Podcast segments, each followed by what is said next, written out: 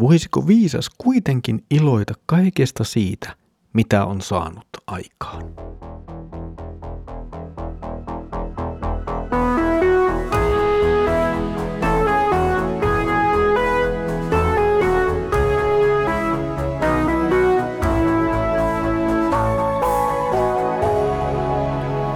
Tervetuloa taas mukaan Kirjoitusten pauloissa Raamattu-podcastin ääreen.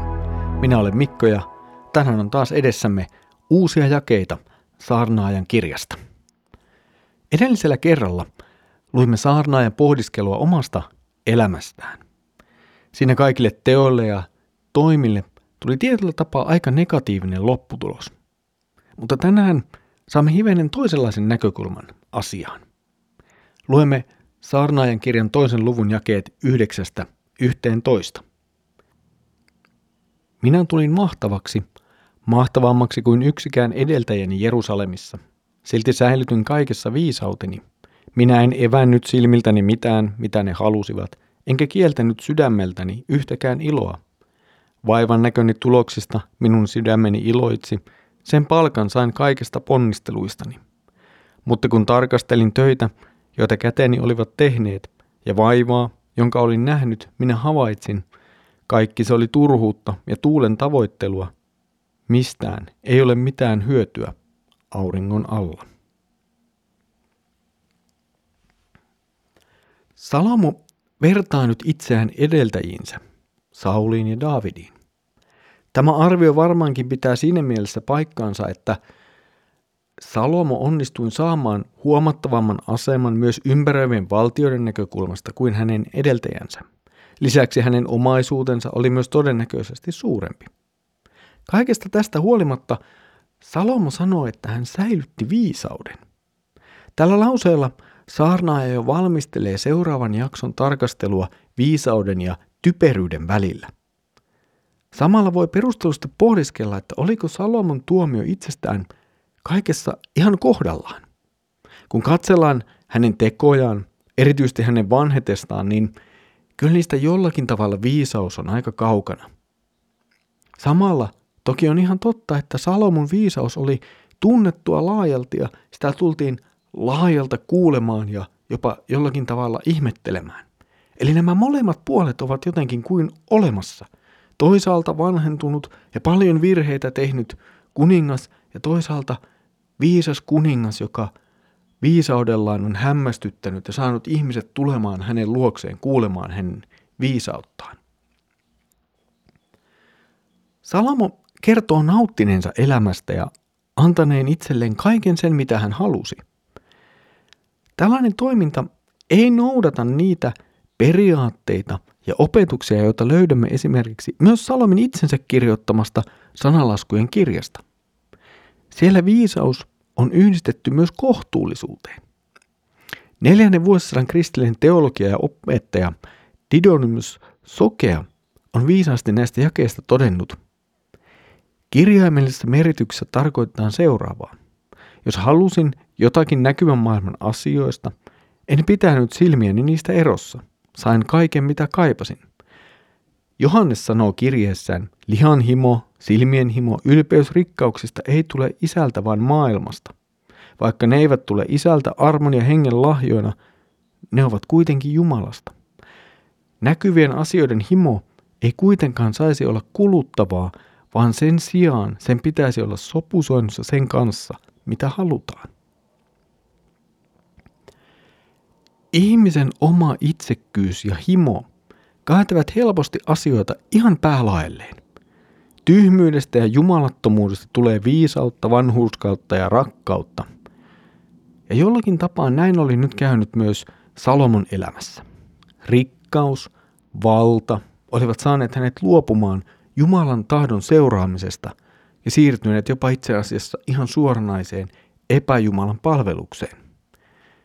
Tässä Salomon elämässä valtaisa ylläkylläisyys, rikkaudet, monet vaimot ja tuo lopulta mukaan tullut epäjumalan palvelus sokaisivat kuninkaan. Omista saavutuksista ei silti ole jotenkin turha kieltäytyä tai jotenkin sanoa, että ne ovat kaikki huonoja. Ei, omista saavutuksistaan saa aidosti olla iloinen. Ottaa ne vastaan jopa Jumalan lahjana. Ei myöskään Salomon saavutukset olleet kaikki vääriä, ja hänkin iloitsee niistä. Ja siinä ei ole mitään väärää, jos nuo saavutukset itsessään eivät ole vääriä. Mutta sitten palataan taas kohti realismia. Kaikki se, mitä on saavutettu, sen Salomo sanookin lopulta turhuudeksi. Se, että iloitaan välillä, niin sitten nähdäänkin, että eihän tämä olekaan jotakin. Tämähän on vain turhuutta. Itse asiassa Salomo kyllä saattaa sanoa vieläkin vähän enemmän kuin mitä helposti luomme. Tässä luodussa todellisuudessa on turhuutta ja oikeastaan kaikki on turhuutta. Ei siis vain Salomon teot, vaan kaikki, kaikki auringon alla on turhuutta. Siis kaikki ilman Jumalaa ja hänen armoaan on lopulta turhaa. Mitä on kaikki saavutukset? Mitä on kaikki ilo? Mitä on kaikki jautinto, jos ei ole Jumalaa? Ja siinä meillekin on itse asiassa aika iso kysymys tarkasteltavaksi. Mitä kaikki se, mitä tässä maailmassa saamme, nautimme, iloitsemme, mitä se olisi, jos ei olisi Jumalaa?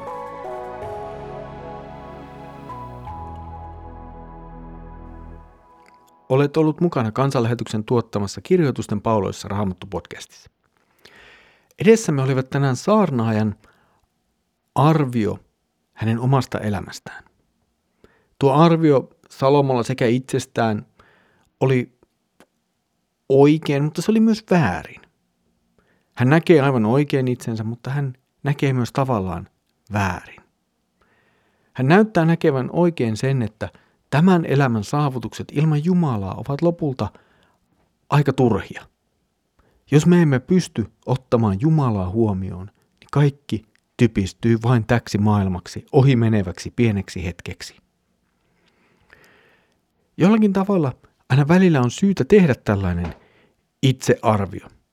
Meidän on syytä pysähtyä Jumalan se sanan eteen ja antaa sen puhutella itseämme. Tähän toimii hyvin esimerkiksi kymmenen käskyn edessä pysähtyminen. Jumalan laki tutkii meitä ja se tutkii meidän elämäämme. Se myös osoittaa syntymme ja tarpeemme tunnustaa ne. Mutta tässä ei ole kaikki, eikä se ole ehkä edes riittävää. On nimittäin syytä pysähtyä myös niiden sanojen ääreen, jotka osoittavat Jumalan suuden rakkauden ja armahtavaisuuden meitä kohtaan. Kolmanneksi, meidän on syytä pysähtyä myös lukemaan niitä raamatun opetuksia, jotka neuvovat ja ohjaavat meitä oikeassa tai oikeaan kristilliseen elämään. Näin saamme kokonaisuuden, jonka kautta meidän on viisasta tarkastella omaa elämäämme, toimiamme ja saavutuksiamme. Se voi haastaa meitä muuttamaan elämäämme ja toisaalta vahvistaa niitä oikeita Jumalan tahdon mukaisia asioita elämässämme. Mutta kun huomaamme, että tarkastelussa on aina mukana myös näkökulma Jumalan armosta – ja syntien anteeksiantamuksesta Jeesuksen tähden, niin silloin ja vasta silloin tuo kokonaisuus voi asettua oikealle paikalleen.